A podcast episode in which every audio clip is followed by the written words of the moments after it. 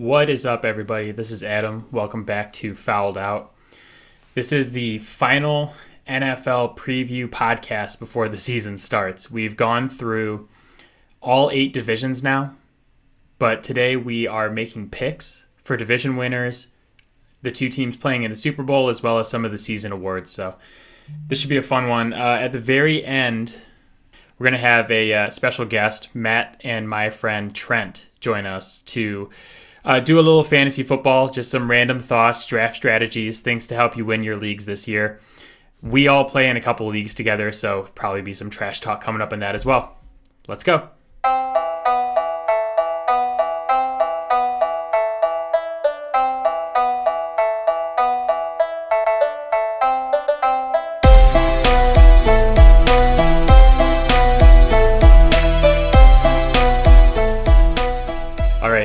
Is here for the divisional picks and Super Bowl picks and all sorts of picks pod. It's a picks pod. And then we're going to do a little fantasy football later. But uh, first and foremost, what's going on, man? How are you? Pretty good. Uh, ready for to make some some bold predictions and pretend they never happened. Ready to just do a whole another podcast of being wrong, which is something I've experienced a lot lately. Uh, Well, I so I am the first one to f- have a bold prediction fail before the season even starts. With uh, my Cam Newton takes, my spicy Cam Newton takes from earlier on in the podcast. Uh, he is now no longer with the Patriots, and the Mac Jones era has officially begun in New England. Which uh, McCorkle. yeah, which I, I'm excited for as well. I, uh, you know, anybody who's watching the video of this can see that there's a Tom Brady jersey hanging next to me. That's the only football jersey I've ever owned. And I, thanks to my dad, I actually now have a McCorkle jersey on my way. So it's going to be, McCorkle's going to be the second football jersey I've ever owned. So it's pretty exciting. And it, you know, in fairness to you, you weren't the first person to have a wrong prediction. There was also the guy who was so certain that Matthew Stafford would not get traded that he made a bet that he would eat three cans of beans. It did not go well for him. Or Beans guy. He's Yeah. out there somewhere still I don't know. Maybe don't sure. say you're gonna. No, he quit before you even finished one. Thi- okay, this is my problem with Reddit. And like this is super off topic. We'll get to the picks in a minute, I swear. My problem with Reddit is that so many people on Reddit bet like, "Hey, if this doesn't happen or if this does happen, I'll do X, Y, and Z." Like, "Oh, uh, you know, if Matthew Stafford gets traded this offseason, I'll eat four cans of beans even though I hate beans." But there's no upside. You you don't win anything if Matthew Stafford doesn't get traded. The only thing that can happen is that you have to eat beans. I know I'm, I will never understand that ever. I mean, if at least do something like if if it happens, I'll huff an entire can of whipped cream.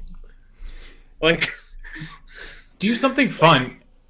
yeah, Any, anybody that follows Super Stonk on Reddit, there's like a ban on people betting that they'll shove things in their ass because somebody somebody said if we close above 200, I'll put a watermelon in my butt, and then we closed that high and the guy couldn't deliver. So uh, there's now a ban on that, and guys, just be careful about what you bet. Make sure there's upside. Anyway, on to the picks. We have previewed all eight divisions. Uh, if any of you guys are interested in hearing a breakdown of a specific division, we have four podcasts that preceded this, where we did the divisional previews in a never eat shredded wheat style, northeast, south, northeast, south, and then west. You can go back and check those out. Today is all about making picks and predictions. So I figured the easiest way to do this, we're going to start with the AFC. I will give you my division winners, and then you let me know which ones you don't agree with, and we'll hash it out that way. Uh, and if it's all four of them, then we'll be here for an hour. So, all right. and just so everybody knows, Matt and I do not, we have not uh, gone over these with each other prior to the podcast. So this is, you guys are getting pure live reactions and live debate. So I'm going to start with the North. We're going to go same, never eat shredded wheat style. Uh, I have the Browns. I have the Cleveland Browns in the north, Buffalo Bills in the east, the Indianapolis Colts for the south, and then the Kansas City Chiefs for the west. Yeah, uh, Browns, Bills. What'd you have for South? Uh, I have the Colts in the south. Okay, I have the Titans. Okay, so that's a. And then, Do you have the Chiefs in the west? yeah. Okay, so I don't have the Titans in the playoffs, and that may be really spicy to some people. Uh, due to you know they just added Julio Jones. We went over this in the preview podcast that that offense is going to be elite. I have serious reservations about the defense still. But Yeah. Here's the thing, though. We still have no idea what's going on with Carson Wentz. Which is why I don't have the Colts in the playoffs right now. so I was just about to say the the thing about the Colts that scares me about making this pick is that Carson Wentz went from you know, he got there in the preseason, he's doing well, then he has the surgery and he's going to be out 5 to 12 weeks. Then it's announced that he's going to be back and be the week 1 starter and that he's back at practice and now he's on the COVID-19 protocol list. Uh, so that makes me nervous because we don't know what his status is. I, I just like outside of quarterback because I think even if Carson Wentz plays, that the Titans may have the advantage there. Uh, outside of quarterback, I like the Colts team more. I think the defense is going to be much better. Uh, obviously, the skill position players I think are a little bit better in Tennessee with Derrick Henry, Julio Jones, and AJ Brown. But I think the running games with Jonathan Taylor are comparable, especially because Taylor's running behind a better line. Uh, and like we went over, I don't think Quenton Nelson's going to miss very much time if he misses any at all this season. I mean, you commented on Wentz's situation, but I'm going to go in a little deeper here. There's that whole revel, you know, recent series of events with him, but that injury, I believe it was stated that it went back to high school. Was that wasn't that what he said? I believe so. Some kind of weird Yeah. foot fracture where a bone was sticking where it wasn't supposed to be. Yeah. So he already has this history of, you know, putting an injury off and not getting it taken care of, playing through it, forcing it clearly last year, forcing himself to play through something that he should not have been playing through. Then he has foot surgery. And they say he's going to be out, you know, five to 12 weeks, which means that meant that he should have missed at least a few weeks of the season, at the very least at that point in time. And now they're saying back week one, but then they randomly kind of put him on the COVID thing. Not saying it's not true, but like with all that, it's a little sketchy. He has this history of the injury not being taken care of the way that it should be. And even if he is playing week one or week three or whatever, I'm concerned that he's not going to actually be ready. Or that he might like not be fully healed and he'll feel fine initially and then it starts to degrade because he's playing on it when he shouldn't be playing on it.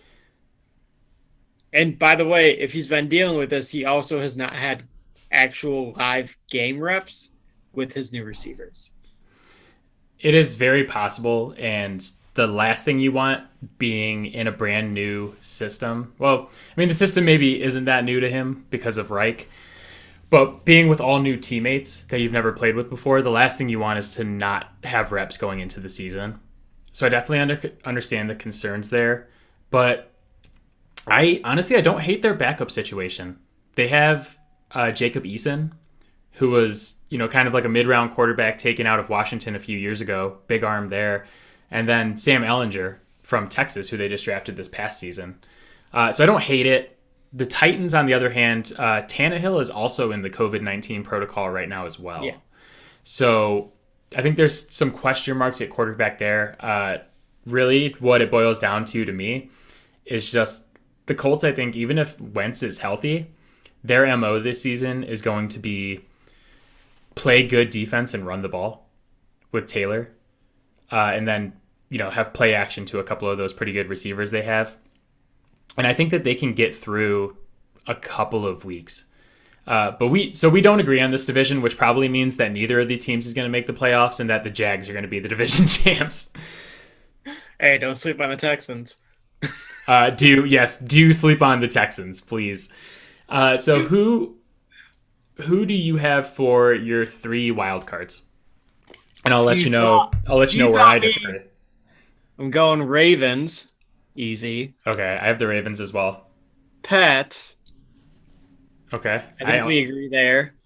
yeah, the Tom Brady jersey hanging next to my Yep. head. The Tom Brady New England jersey. I should specify that for people that are listening Yeah. to the audio version. Yeah, fucking Jets. Oof. That is Um, It's spicy.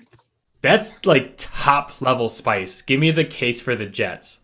So, first of all, Adam Gase was their last coach. So he suppressed literally all of the talent that was there. Also, if you look at the talent they had on defense before they came in, it was actually pretty good talent. Uh, they had some serious building blocks there.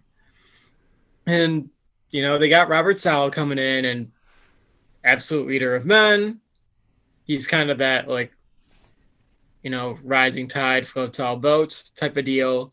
Uh, at least when it comes to the defense, we don't know how he's going to have an impact on the offense yet, but I expect that defense to maybe not necessarily be super consistent, but like really be able to make some plays this year.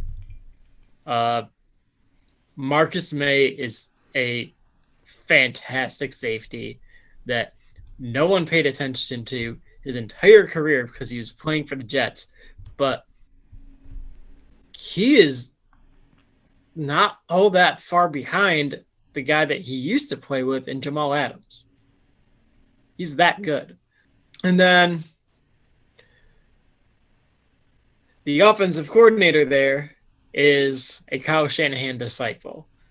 And you know, you you made the case for, you know, literally any quarterback going and playing for San Francisco. And if it's going to be essentially the same offense, that's going to make Zach Wilson's rookie year as easy as it's ever going to be.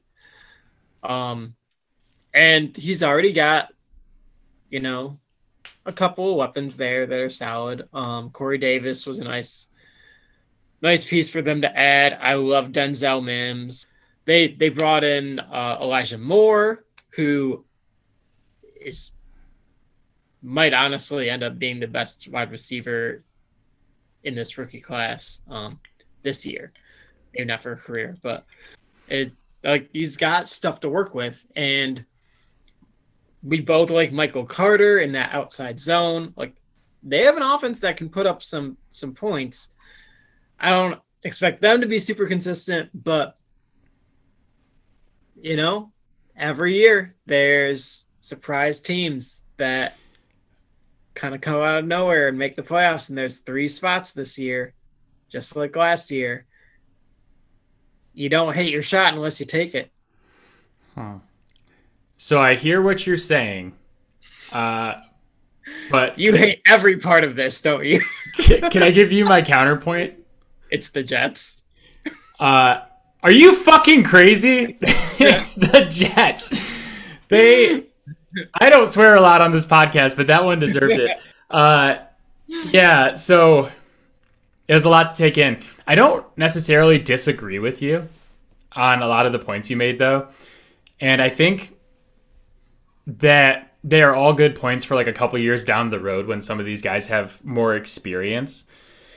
They have uh, rookie quarterback, rookie running back, rookie receiver, rookie left tackle, who I think are all going to be good, and I think are all going to be really great pieces in this offense eventually. I just think it's going to take more time than year one. And I think that the wild card spots, the last like two wild card spots in the AFC, are going to be really tight this year with some of the other teams.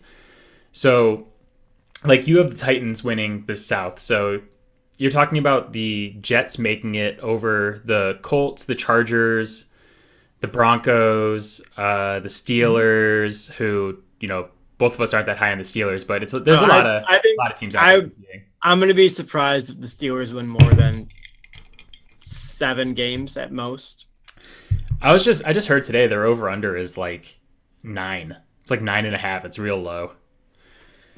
Uh, but yeah, so I think it's gonna be I think it's gonna be tight. And what I what I like to do in those situations is to take the team that I feel is the most talented. So my I have uh, the Ravens and the Patriots for my first two wild cards as well. Uh, my third wild card is the Los Angeles Chargers. You know, talking about cases that we made recently when we did the West preview. Uh, year two of Herbert got a full offseason under his belt and a full season.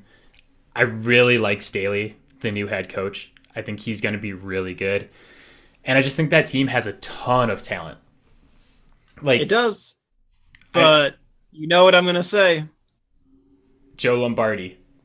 Joe Lombardi. Yep. And I, I could be totally wrong about him. Maybe, maybe he's changed, but he was so bad.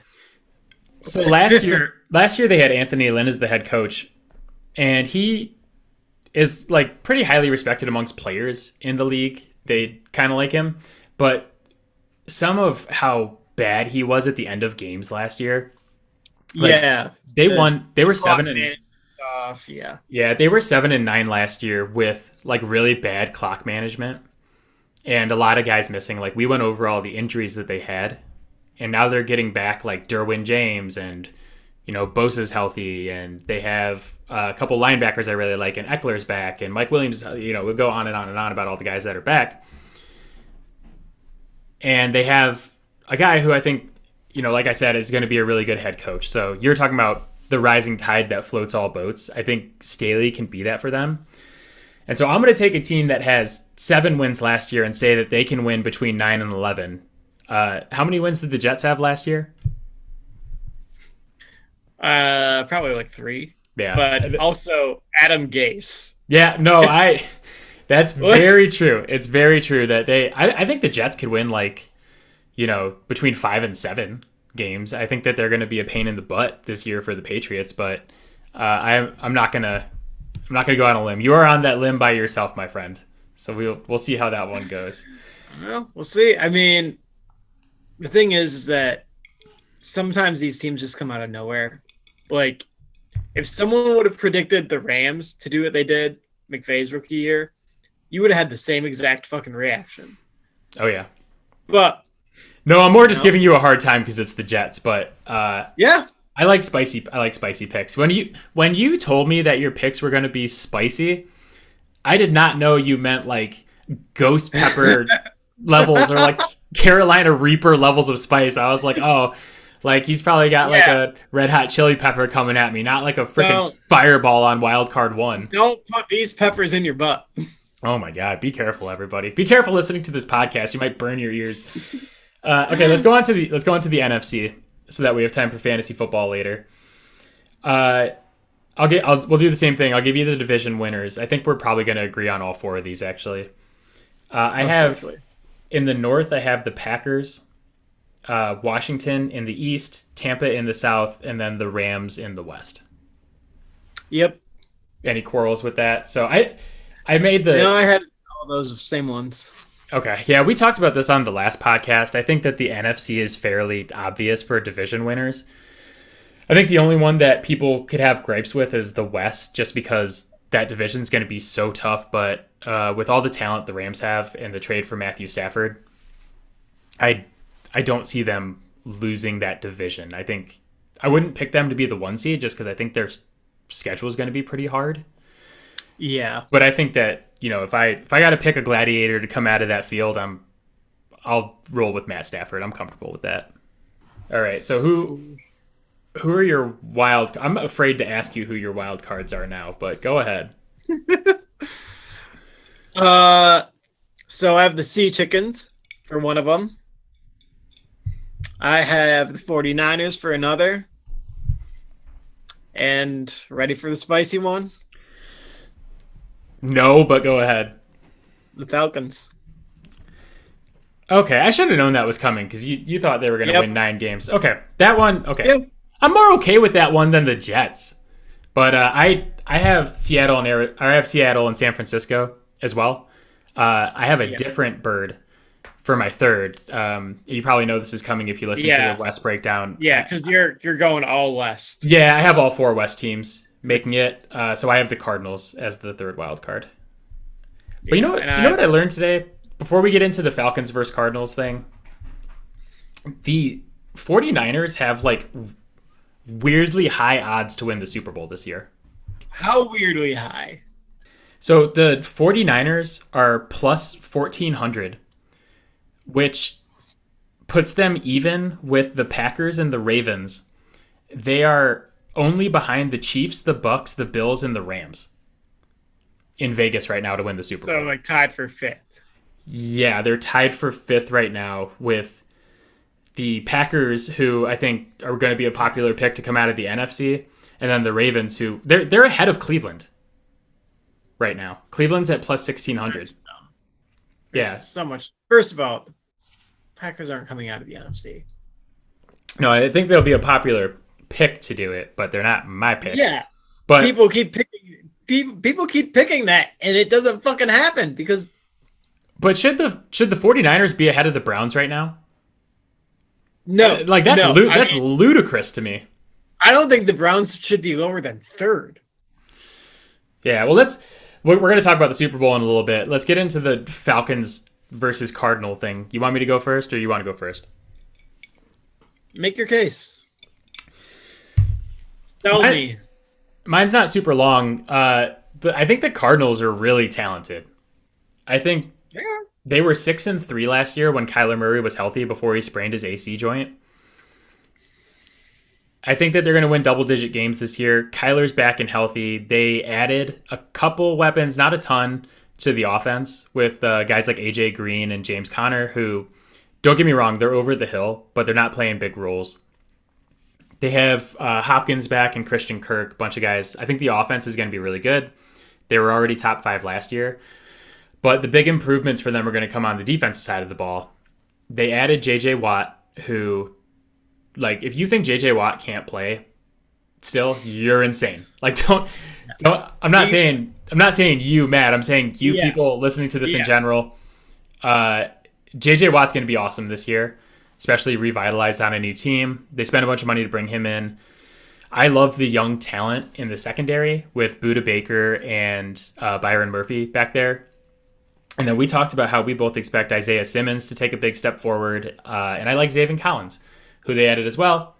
Not to mention, they also have Chandler Jones on the defense. So I think the defense is going to be really good, uh, along with a another really good season on offense. The only thing that worries me is can Kyler make it through a 17 game season? Yeah, I mean that's that's a legitimate question. And my biggest thing with them is when I look at that division, you said, yeah, they they could all just end up beating each other up throughout the season. But what happens if just one of those teams gets beat up by the others?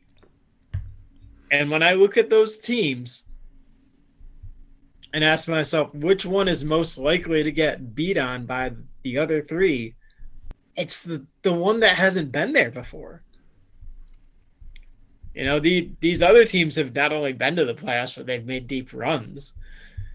And if they lose five division games, that's putting a lot of pressure on them to win the, all of their non-division games just to have a chance to win 10 games and Yep. that's that's a tall task and we also got to see them actually put it together uh we expect their defense to be much better.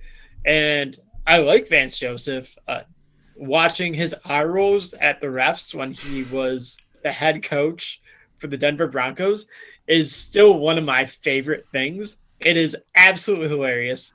Look it up if you haven't seen it. But it's been a while since we've seen him put together a strong defense. Like, yeah, he's got the pieces to do it, but is it going to come together? Because we've that man.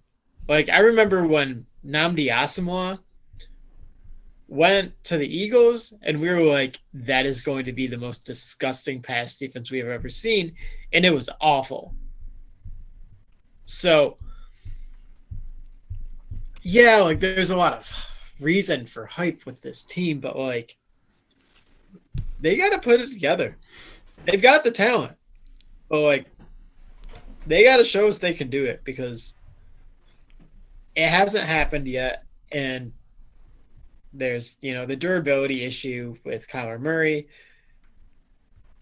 And Cliff Kingsbury also has to show that, you know, he can compete with the likes of, you know, Sean McVay and uh, Pete Carroll, yep. even Kyle Shanahan. That is all fair. Uh, the only the only two things I'll say real quick before we go on to the Falcons. The first is that, uh, like I said for the AFC, when I'm like stuck in a situation where I don't know who to pick, I usually just go with the team that has the most on-field talent. So when I look at like the non-division winners, uh, you know, I think Arizona has more talent than like a Minnesota or a New Orleans or you know, in this case, Atlanta. And then the other thing is they're I think that they'll be better than like one in five in division. Um, but their out of division schedule, their non division schedule this year, really isn't that bad. You know, you have the Colts and Titans who we're divided on, but neither of those teams are, yeah. you know, may not be all that great, especially if yeah. they play the Titans week one and Tannehill may be in COVID protocol when they yeah. play. Uh, they have the so you you know you have the Jags and the Texans in there as well, which should be wins. And then they play the NFC North. And they, you know, that means like, yeah, you have the game against Green Bay, but then you have uh, the Motor City Kitties, and then the Bears and the Vikings. And what are you trying to say? What are you trying to say?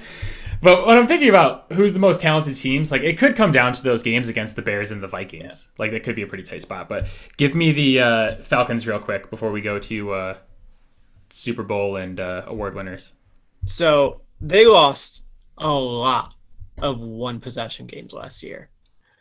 Um, and you and I were both on the same side heading into that season that like we could not understand why Dan Quinn was back as the head coach of that team because the defense kept getting worse and worse and worse regardless of what kind of talent was being put on that defense.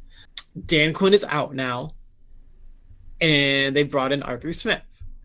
Uh, Arthur Smith is going to run an offense that I think Matt Ryan is going to benefit from greatly.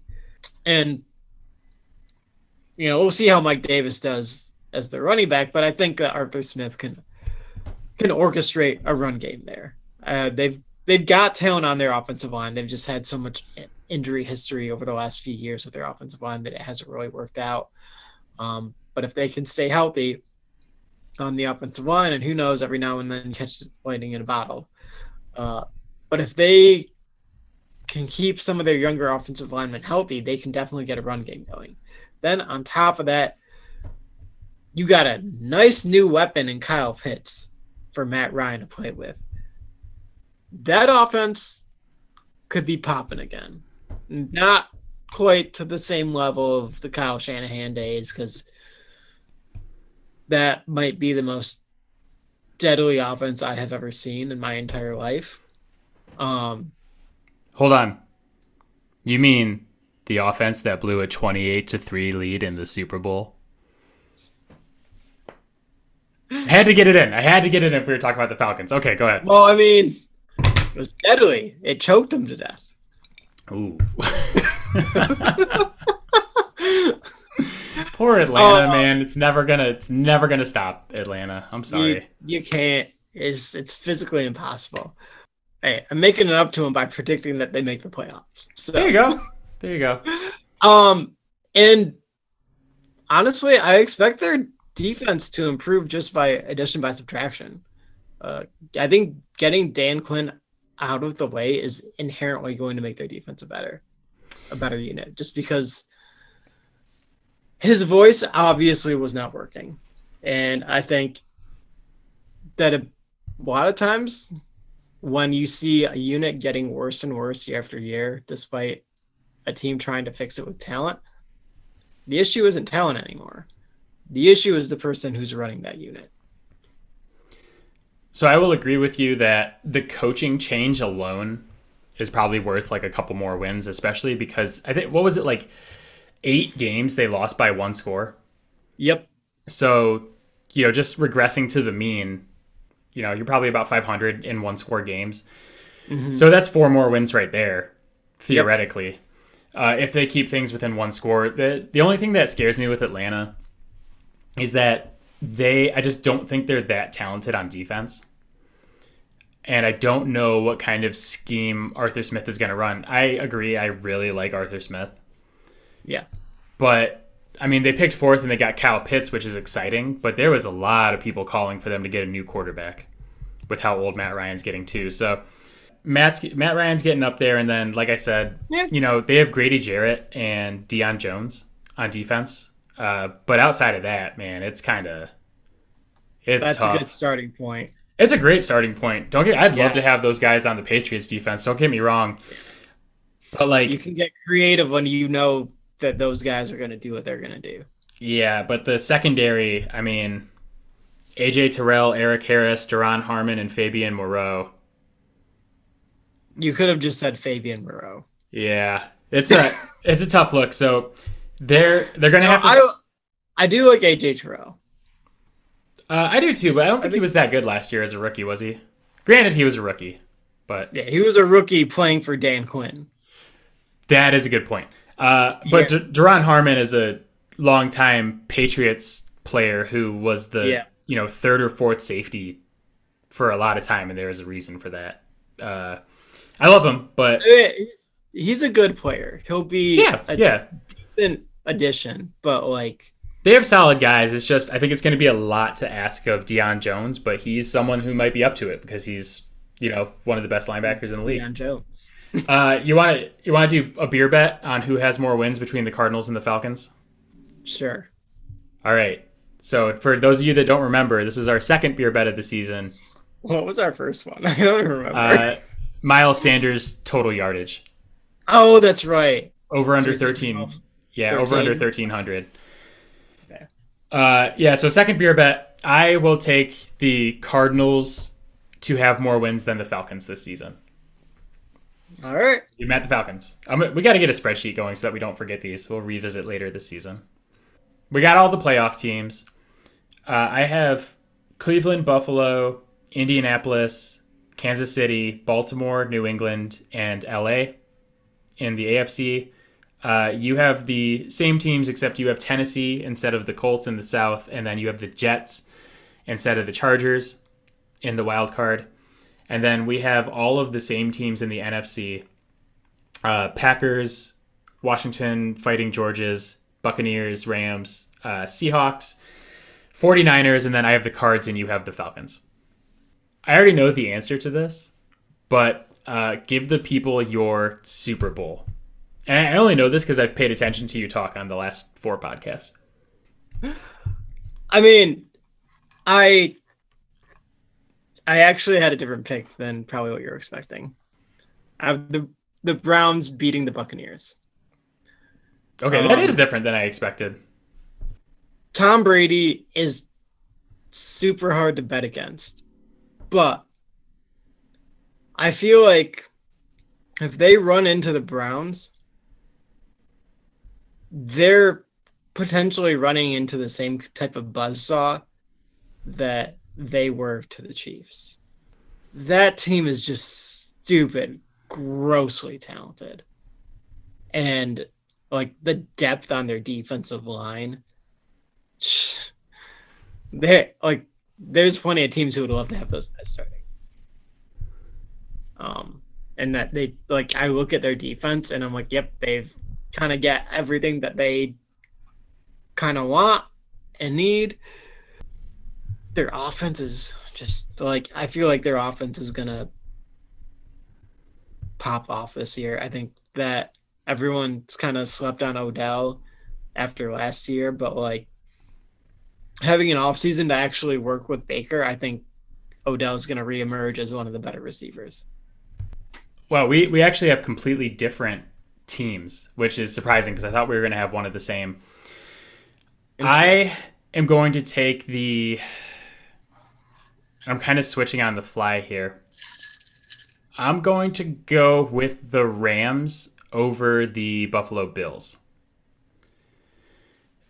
Uh, okay. In my case for the Rams, which I, I'll be honest, I'm not 100% comfortable with because I'm really nervous about the run game. But I think we saw what they could do when they brought in like CJ Anderson a couple years ago, and he just went ballistic yeah. when Todd Gurley was hurt. Uh, and I don't, I don't love Sony Michel. I watched him for years in New England, but I think he's a little bit better than people give him credit for. And that with they can figure something out with like him yeah. and Henderson, and maybe add somebody later in the season. Or Todd Gurley's a free agent, so wouldn't completely shock me if there was a reunion. Uh, mm-hmm. there's a lot of talent on the Rams. I mean, you look at the defense; they have two of the best defensive players in the entire league, in Aaron Donald and Jalen Ramsey. Yeah, but lost a couple pieces from that defense uh, that was number one in the league last year. But with how much better I think the offense is going to be with Matt Stafford at the helm, mm-hmm. I, I, think that the defense can afford to drop a little bit. Um, and then the offensive line, I think, is going to be top five in the league this year, uh, which will help the run game. And then I just think Matt Stafford is incredibly underrated, and he's playing with the best collection of talent, best head coach that he's ever played with. And if you listen to Sean McVay talk about Stafford and about how excited he is for the season, I think you're just going to see like an explosive offense and some wild stuff out of them. Like I think that they're going to be super fun to watch this season. Yeah. And so my reason for not picking the Rams is, you know, last year they had some issues with allowing pressure up the middle. Um, and that was not to take, you know, onus off of Jared Goff for his own struggles, because some of them were definitely on him himself, but that was definitely a significant part of his where his struggles came from. Um, and as much as I love Matt Stafford, he is not athletic enough at this stage in his life to be wheeling out of the pocket if you're getting pressure up the middle and making plays consistently. Um, so if that does continue to be an issue, then I don't think that they will be able to withstand someone like the Bucks. Um, yeah, I agree with that. I mean, even beyond the Bucks, you have the Washington football team who is going to yeah. be a monster. I I came so close to picking the Washington football team to make yeah. the Super Bowl, but it was. Honestly, I, should, I should do the Washington Wood Thrushes, not the Washington football team. The Fighting uh, Georges. the Fighting Georges. Yeah, I just I just couldn't do it with the quarterback play there. Yeah. But, you know, my goal when I'm picking a Super Bowl is just to not look stupid like five months from now. And I think if I have like Rams, Bills, or like Bucks, Browns, yeah. I, I won't look dumb. You know, it won't be like, oh, hey, that guy picked Washington. Yeah. So. Uh, I mean, like, I I wouldn't be shocked to see Washington there, though. Um, because I think that's the dark horse team. I I am much higher on Ryan Fitzpatrick as a quarterback than most people are. Um, I think a lot of people see his at times high turnover rate and don't they just you know they they knock him down, but don't factor into account like just how many plays he does make because he is so aggressive. Not saying he's a top, you know, 10 quarterback, but like in a playoff run, he's a guy who can just catch fire and put put the team on his back. Yeah, well, let's not forget they gave the Bucks a hard time in the playoffs last year with Taylor Heinicke at quarterback. You know, and I I was fully supportive of them actually giving him a legit chance, um, because what we saw was pretty good. Yeah. Just real quick before we go on to the next one too, I just wanted to mention the Bills, who I picked to win the AFC. Uh, I just like adding Emmanuel Sanders alongside with Stefon Diggs in that offense after how great they were last year. Like just having another weapon, I think that they yeah they're gonna figure out their run game this year with Zach Moss taking over the lead back duties. Uh, you know, there'll still be a big split between him and Singletary, but I think Zach Moss uh, is going to be the answer to that run game with Singletary yeah. spelling him. Uh, the only thing that kind of worries me about them is that I think Cole Beasley is kind of was a big piece of their offense at times last year, and he just is such a moron.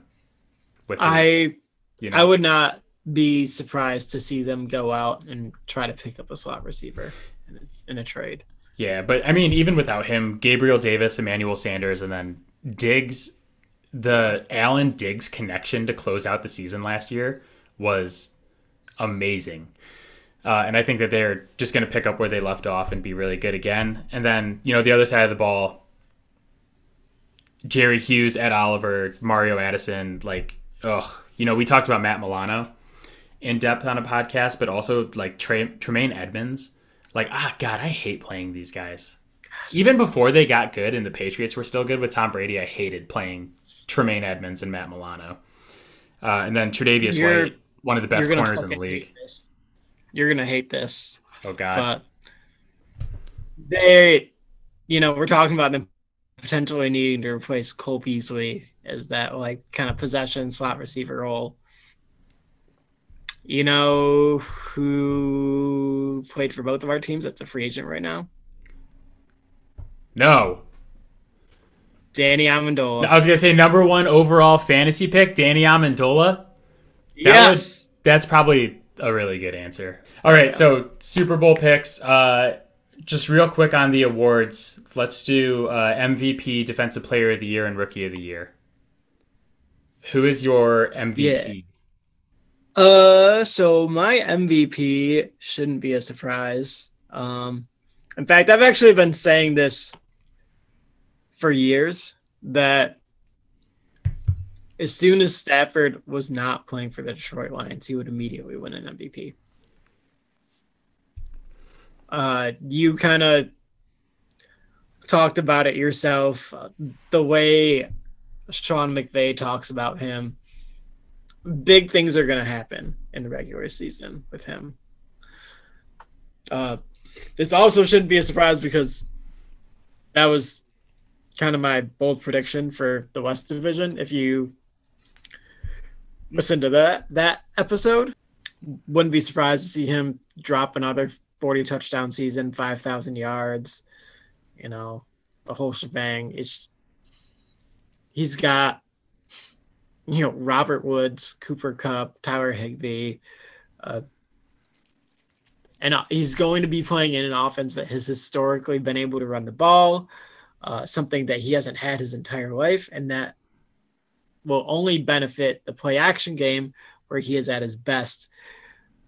Because if you get a good running game going and you get Stafford on a play action pass with someone going deep downfield, like they don't even have to be open half the time. Yeah, well, don't forget they have DeSean Jackson as well, who's kind of like a low key, like the dude is still a burner. so seeing Stafford throw to him, I totally forgot about that, dude. I know. So uh, my, I think that's a good pick uh, for all the reasons I laid out earlier. My pick for MVP is uh, Buffalo Bills quarterback Josh Allen. Uh, and I, I kind of just went over the case. Like I, I really like what they did on that offense. He, I think they're going to figure out their running back run game, but he's still a huge part of the run game as well. I think just like the with the stats he's going to put up in the passing game, with the addition of like Emmanuel Sanders and you know Gabriel Davis taking another step forward, and how good that connection is with Diggs. Uh, I think the passing attack is going to be really good in Buffalo this season, and then uh, I, I like the kind of giving it to a new player kind of thing. I think that, you know, a lot of these awards are decided by writers. And I think that they like to give it to someone new when they can. So if it's close between like Josh Allen and guys who have won it before, like Patrick Mahomes and Aaron Rodgers, I think that they'll lean more towards the new guy. What about defensive player of the I year? I feel like they do lean towards certain players sometimes. But uh defensive player of the year. Historically, we have made the same mistake over and over again of not picking Aaron Donald. He's been in the league what seven years? He's won it four times. I was just gonna say the same thing. He's picking Aaron Donald. he's won four in seven years. Uh, I did not pick Aaron Donald.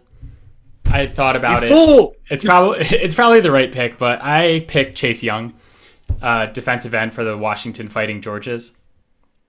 I think the defense is going to be really good in Washington this year, and that he's going to lead the clubhouse. Uh, he was amazing as a rookie, so I think another step forward for him is going to get it done. Uh, what about your rookie of the year? Now, I'm, I'm going to warn you that this is where my new bold prediction is coming in. I'm going with DeVonta Smith. Um, it's kind of hard to pick out which quarterback is going to have the best year. Obviously, Trevor Lawrence is kind of more the favorite because he's the number one pick, but one guy that we know is going to get the ball early and often is DeVonta Smith. And I don't have any doubts about his ability for, to perform. So, I mean, you can't you can't be rookie of the year without opportunity. Yeah, I will say I watched him in the Philadelphia preseason game against the Patriots, and he was open a lot, like against the Patriots ones, which is a pretty good coverage unit. So, uh, speaking of the New England Patriots, my pick for rookie of the year is newly minted starting quarterback McCorkle Jones. Uh, I think that your rookie of the year, at least like your offensive rookie of the year, the odds of it not going to a quarterback are very low. And I don't know which one of these quarterbacks is going to have the best season statistically. However, uh, it's looking like Mac Jones is going to be in line to start all 17 games this season now that Cam Newton has been cut from the Patriots. And I think that the Patriots are going to win double digit games this season with him at starting quarterback. And if it's close, like if the stats are close between him and Lawrence and Zach Wilson, then that will push him over the edge. The fact that his team is a playoff team, and in my opinion, the other two will not be.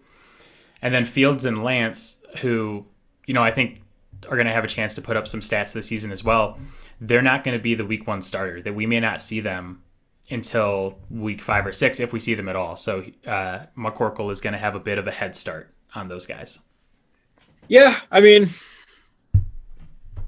I I guess the thing is, if none of those quarterbacks has like a particularly great statistical season, but DeVonta Smith or you know Ja'Marr Chase goes out and a thousand yards and you know seven touchdowns, seventy catches, like that should and I would hope most certainly will trump that. You know, ten year vet numbers. Yeah, I think alternatively there is potential for someone like uh, Najee Harris to win it just because he's going to have the opportunity in Pittsburgh. Although he's going to have to drag Man. like five guys with him every single play. I was gonna say if he puts up a thousand yard season, he should just win the MVP. Yeah, I think if Javonte Williams can take over day one in Denver, that he may have some potential there as well too. But all right, uh, that is it for our picks. We are going to be right back to do a segment that I like to refer to as fantasy football trash talk. it's a bit of an unorganized segment for me and Matt and our friend Trent to uh, talk crap to each other about the two fantasy football leagues that we are all in together. So we'll be right back.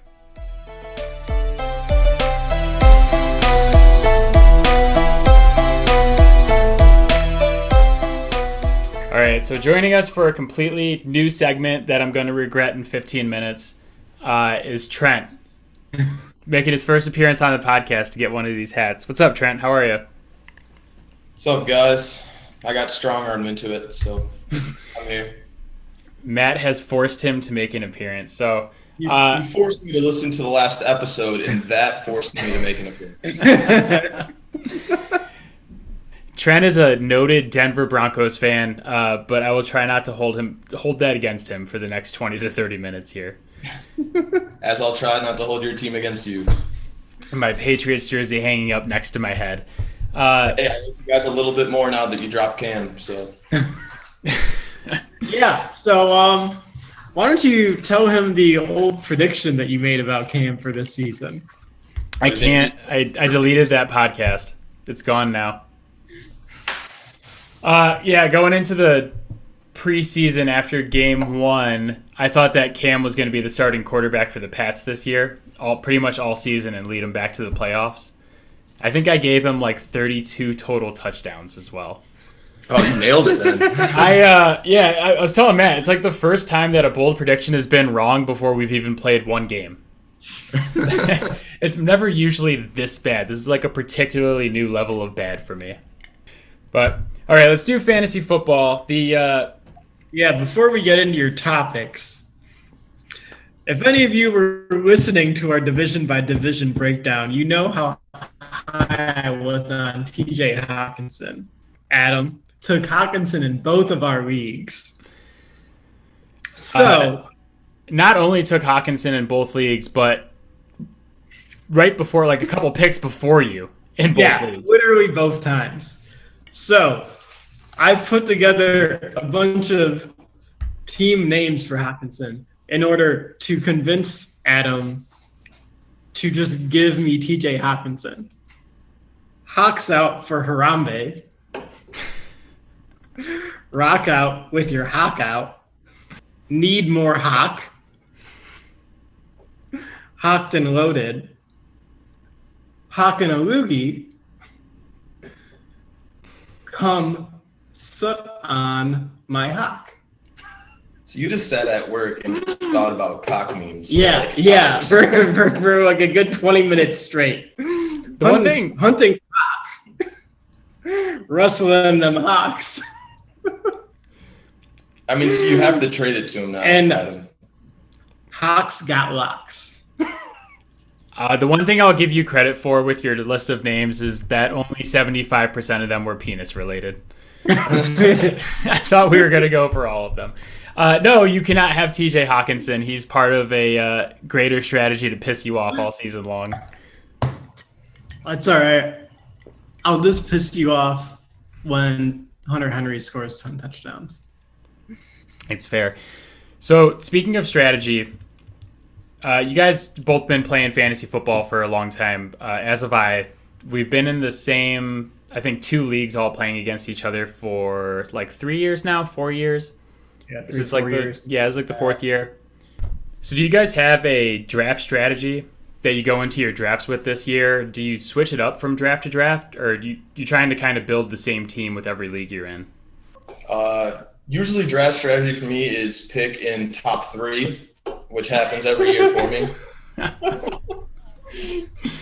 Uh, but no, it's I, I just go off the simple strategy. I mean, I try and nail two running backs right off the bat, pretty much first, second pick, and then from there on, I'm just BPA. Whatever's there, I'm taking it. What about you, Matt? How do you how are you building your teams this year? Yeah, so for a long time I was really, really dedicated to go like first two picks back to be running back. And I would always lay down a quarterback. Um, but that really hasn't worked for me in the last couple years. Um, and I think that's kind of something that we've seen is like it's just certain styles of quarterbacks that if you got one, it elevates your team so much higher. Um, but this year, I really kind of just let the best players come to me that were available. Turned out it was running back still, but I still went quarterback like way earlier this year than I normally do. Um, you know, in years past, I would have sat back and waited for someone like Stafford or like, you know, Derek Carr or something like that. Like I made sure to go out and get my Josh Allen or get my Russell Wilson because you need that if you're gonna have a chance in the playoffs, or in my case, the last couple years to even get there. And I'm not of that strategy at all. I'll take whatever scraps left at the end of the rounds and deal with it. That's Or also like, his you know, strategy with the winning. Patriots. They'll throw you a bone every once in a while, and no one had Mac Jones, and all of a sudden you have a starting quarterback without even drafting a quarterback if you wanted to. That's fair. My uh, Yeah. my strategy I went into drafts with this year was uh, I like the anchor RB strategy. Make sure you get one uh, bell cow running back or one elite running back in the first two rounds, and then hammer all the other positions until about round five or six. It's almost like a combination of zero running back and then what you guys are doing trying to draft running backs early.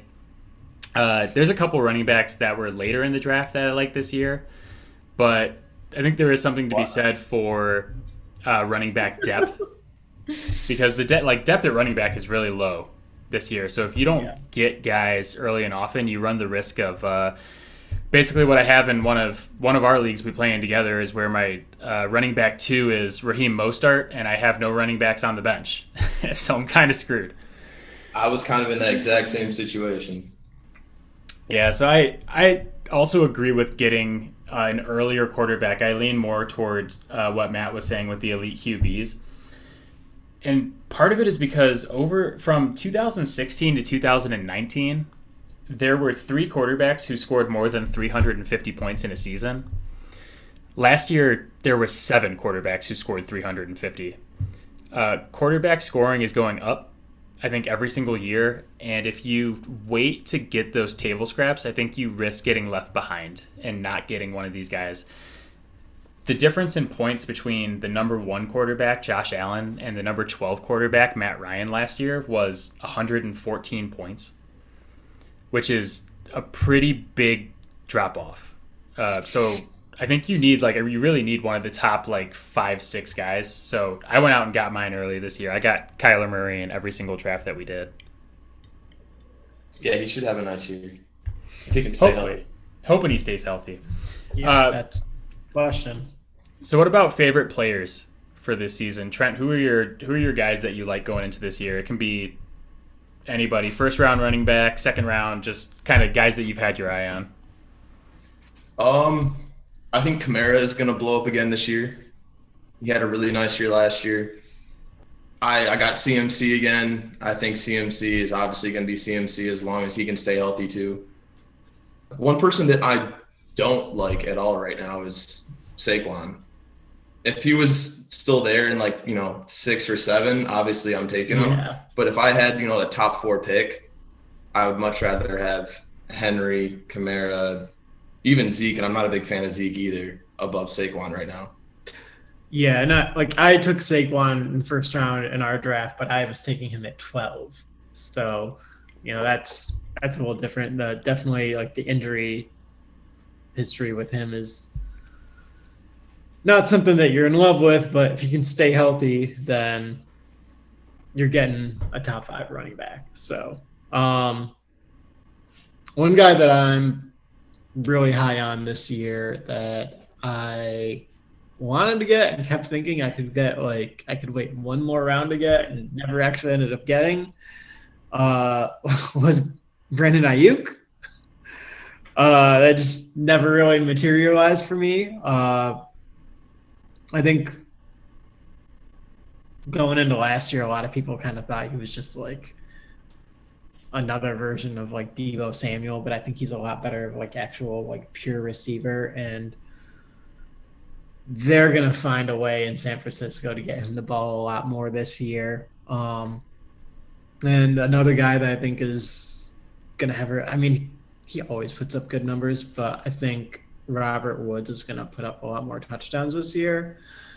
Um, he reminds me in a lot of ways of uh, Martin Jones, and just that like he plays football the right way. He's always fucking blocking. He just makes good football plays, even if he's not like, you know, running a route or getting the ball. And that I think that's just gonna really endear himself to Matt Stafford. And when it, you know, he's looking downfield, he's gonna look for particular guys that he really likes, and I think it's gonna end up being Robert Woods. Yeah, I think those are all good picks. Uh, I'm going to help everybody win their fantasy leagues right now. My favorite player is Antonio Gibson this year. I so I had the fifth pick in the first draft that we all did together, and I gave serious contemplation to taking him at five because I thought there was no way I'd get him at 20. Uh, he did end up falling to 20. I could not have hit that draft button fast enough. he the rumors uh, around Washington's training camp this season has basically been that they want to give him like a CMC type of role.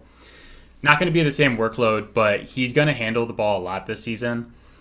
And he was he stepped in last season and had like Alvin Kamara levels of efficiency. Uh, he touched the ball about 206 times and had 11 touchdowns and 20 broken tackles. The only other guy in the entire league who had right around 200 touches and that many TDs last season was Kamara. So I think if he gets a bigger workload like they're saying he should, uh, his efficiency may go down a little bit, but I think he's in line for a lot of yards and a lot of scores this season. So I love him. And then my homer pick, uh, Damien Harris. I think Patriots have a top five offensive line. And now that Newton's gone, you're not going to get those red zone touches pilfered from you if you have him. Uh, and I actually love someone on the Broncos. This will make Trent happy. Uh, my boy Javonte Williams, the rookie running back out of UNC. I think Yeah, Melvin Gordon. there a little bit. What'd you say? I was hoping he'd fall to seven. I was the first pick around seven. You took him like in the last of round six. Yeah, he is someone. uh, When I was saying that I like some of the running backs who are kind of in like the five, six, seven range, uh, he was my number one. I know Melvin Gordon is there, but I expect Devontae to take over that backfield by like week five or six at least if Melvin Gordon can stay healthy. And uh, I think with Teddy Bridgewater bringing like a certain level of compet- uh, competency to that offense this year, they're going to be able to move the ball. And I like his ability to catch out of the backfield too, so I think he's going to be pretty good. Yeah, if I could have paired CMC with him, I would have been very happy and just had like Mostert as my flex. That would have been a solid running back core for me. It would have been. and- oh, we forgot to mention Trent's overarching strategy is to cheat and get himself CMC every year. That is that is really just all he does. I swear it's on random. I I don't think you picked lower than like third. Literally any year that I've played for fantasy football with you. Yeah, in both drafts. Yeah, I think Yeah. you were you were fifth in the other draft, uh, in the Eastern League, and I was kind of like, before I knew that you were, dra- I was sixth in that league, and before I knew you were drafting right in front of me, I was like, oh, like guys are going off the board. He got to the fifth pick, and Kamara was still there, and I was like, maybe whoever's picking fifth will be an idiot and take someone else, and then I saw it was Trent, and I was like, he's not gonna let Kamara fall.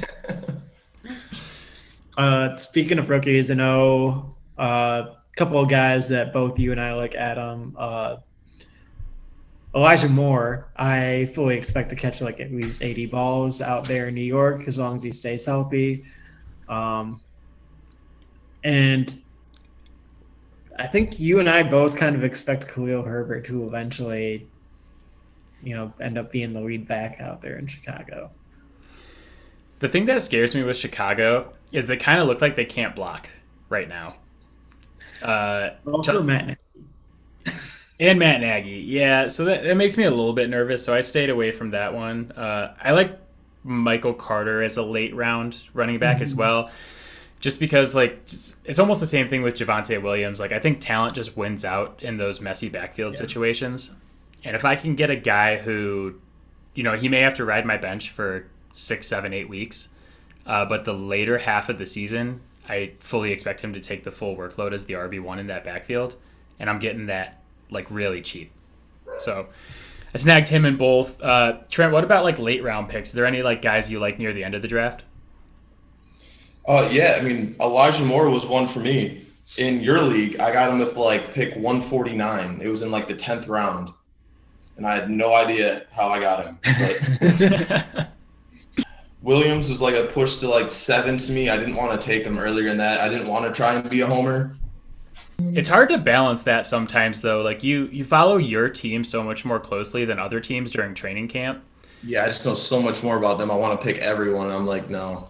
I know. I I really wanted like when I first started doing mocks, Damien Harris was going like in that six, seven, eight range. The closer we got to the season, the more he's shooting up draft boards. And I think like in the West League, he went like in the fourth, fourth or fifth, and I'm just like, ah, I love him, really excited for him, but like the pass catching isn't really there. It's like Yeah. really hard to take him in half point PPR when he's not going to catch that many passes, but like I want him because I like him. I would say like uh, Ja'Marr Chase too. He has all the talent in the world and he has all the possibilities, but I just I can't trust him. Like wide receiver four for me is like where I would be comfortable taking him in a draft. I mean, when you get stuck with him as like your WR two or something, you're sweating every single week.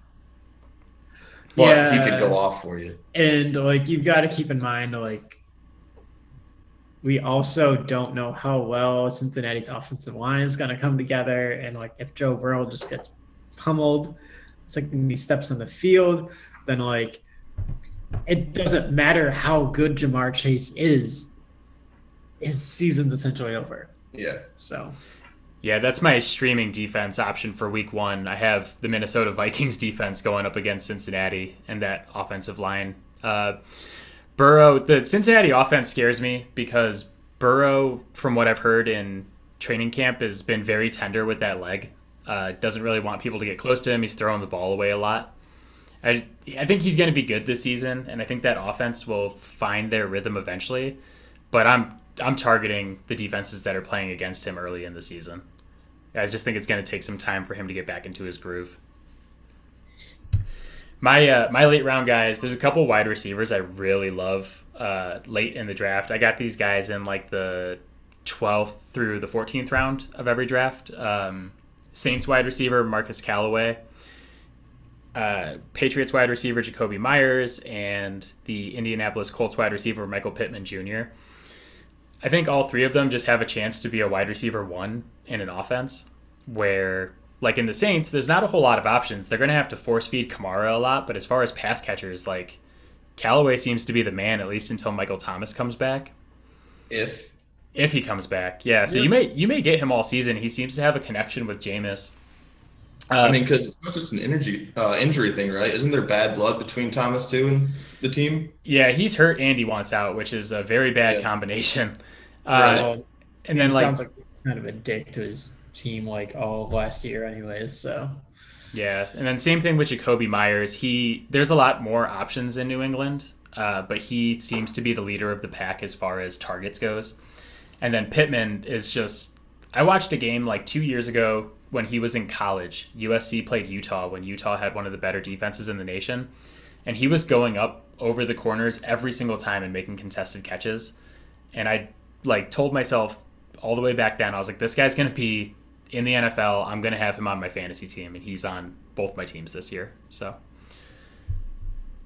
I like that. I just like if you can get a guy who's gonna get a lot of opportunity late, whether it's a running back or a wide receiver, like I will always take those dart throws. Yeah, and so we talked about like the need to get one of those top quarterbacks earlier, but like if you really just don't have the opportunity to get one, um, someone who's going late that is gonna be like a nice kind of like fill in on the matchup situation for you is Derek Carr. Um, you can get him like what round 12, 13, sometimes even later than that Easily. and like he's consistently a solid quarterback and i think he's going to have a better year this year. Much to trent's chagrin. Um Just what I need another quarterback. Yep. Play well in my but like he i feel like he's actually steadily gotten better year after year since he had that horrible leg injury. And he's starting to get a little bit more comfortable hanging in there taking the hits going deep stuff like that. Um and you know another year with Ruggs and like you know there could be something building there. I did pick up Ruggs real late this year too, Yeah, just in case. yeah, Yeah. so, Um, well, Trent, with your strategy of like waiting on quarterbacks and taking kind of uh, like the table scraps kind of guys at the end, do you spend a bench spot on like a high upside guy like a Justin Fields or a Trey Lance, like who could pop off later, or do you just kind of ride the waivers and just kind of see what happens? I ride the waivers. I yep. I use only roster one QB, and if I have to play matchups week to week, I'll play matchups. Yeah, that was my strategy. If I didn't get like one of the top four guys, uh, being Mahomes, Allen, Lamar Jackson, and Kyler Murray, like the really high upside rushing guys, Mhm. then I was going to take someone like a Stafford or like you guys said, Carr, like someone late, and then get like a high upside like Justin Fields to kind of ride on my bench. But I like not having the second quarterback on your bench. I think it takes away a spot for someone who could do a lot of good for you. You guys are high on Lance, right? Oh, I I'm- don't know what to think of him this year, but like I I am front seat on the Trey Lance bandwagon. his No. Potential. I I love have no- I love Trey Lance. Yeah, I love me some Trey Lance. I I just would want to. too. Yeah, I just And I'm sure if John L was still in charge, he would have loved him some Trey Lance too. right. Tall, big guy with a big arm. Oh yeah. That would have been over. Oh, he wasn't six six. True. Yeah, well, uh, off topic, but I want to ask Trent this, and then we probably got to sign off after. Um, do you look back, like after this preseason, seeing how good some of these QBs have looked? Do you look back at the Broncos draft and uh, wish they would have taken like Fields or Mac Jones, or are you okay with the Patrick Surtain pick? Uh, um, it makes me really question what they think our future plans are. Because if you're not going to give Drew the start and see what he's got left, then why didn't you pick one of the young guys? I mean, you can't, in your right mind, think that Teddy is going to be your franchise quarterback with him never proving that before. So I think don't get I think Surtain is going to be amazing, just from what he's shown so far. But I mean, even if they wanted to be safe, they could have taken Mac Jones because you know that he has the football IQ. He's just not going to make the huge run plays and all that fancy stuff. But if that's all you wanted and that's what you're getting out of Teddy B, why not take the younger guy that could develop into something more than a Teddy B? So I guess long answer. I wish they would have taken a quarterback. Yeah, I think fell out my bar stool when they didn't. I, I did I did too because that was when I first started thinking the Patriots might actually get one at 15. I totally agree with you. I was shocked that Lock is not going to start the season. Uh, I thought that it was either they thought they were getting Aaron Rodgers or they wanted to go with Lock for one more year with some of the upgraded weapons they have on offense and kind of see what they got. Um, Yeah, But now it he kinda- did everything they wanted. He didn't throw any picks all preseason. His first game, he went out there and had a QB rating of like 150 something. I mean, you can't ask for any more out of him, and he still gets benched. But Yeah. they want consistency. Vic's got a really hot seat. I assume that's most of the decision right there. Yeah, I, I agree with that as well. I think he's trying to save his job by getting a uh, like between a seven and a nine win season out of Bridgewater. Yup. They, they have the talent around him though. Like I think it should be a pretty decent team. But I think if they had Fields, like all of a sudden that team gets really scary going forward. Yeah, I definitely agree with you. And I'm going to have to hear it from Carlos if he's good. And then, of course, I'm going to have to hear it from you if Jones is good. So I'm just screwed on all fronts here if you guys pan out. You're gonna hear it from me no matter what. Right, yeah. Even if Jones is bad, we'd be like, this could have been your bad quarterback, Trent. have fun with your great corner. Right. So, all right, that is all we got time for. Unfortunately, we will have Trent back to do uh, some more content later this season. Yeah, I'll come back on when the Broncos are 4 0. Yeah, perfect, perfect. Uh, all right, fouled out can be found. Yeah, fouled out can be found on uh, Spotify, Apple Podcast, Pocket Cast, Overcast, anywhere you get your podcast. Uh, we are also on Twitter at Fouled Out Sports and on TikTok at Fouled Out Podcast. Uh, TikTok's been booming. I I don't know, man. I kind of feel Yeah. weird about it, but it's doing well. Say, but it, it definitely has. I know. So, all right. Thank you guys for doing this. I will talk to you both soon. Yep. Thanks for having me, boys. Bye, Robin. Bye, guys. Bye, mom.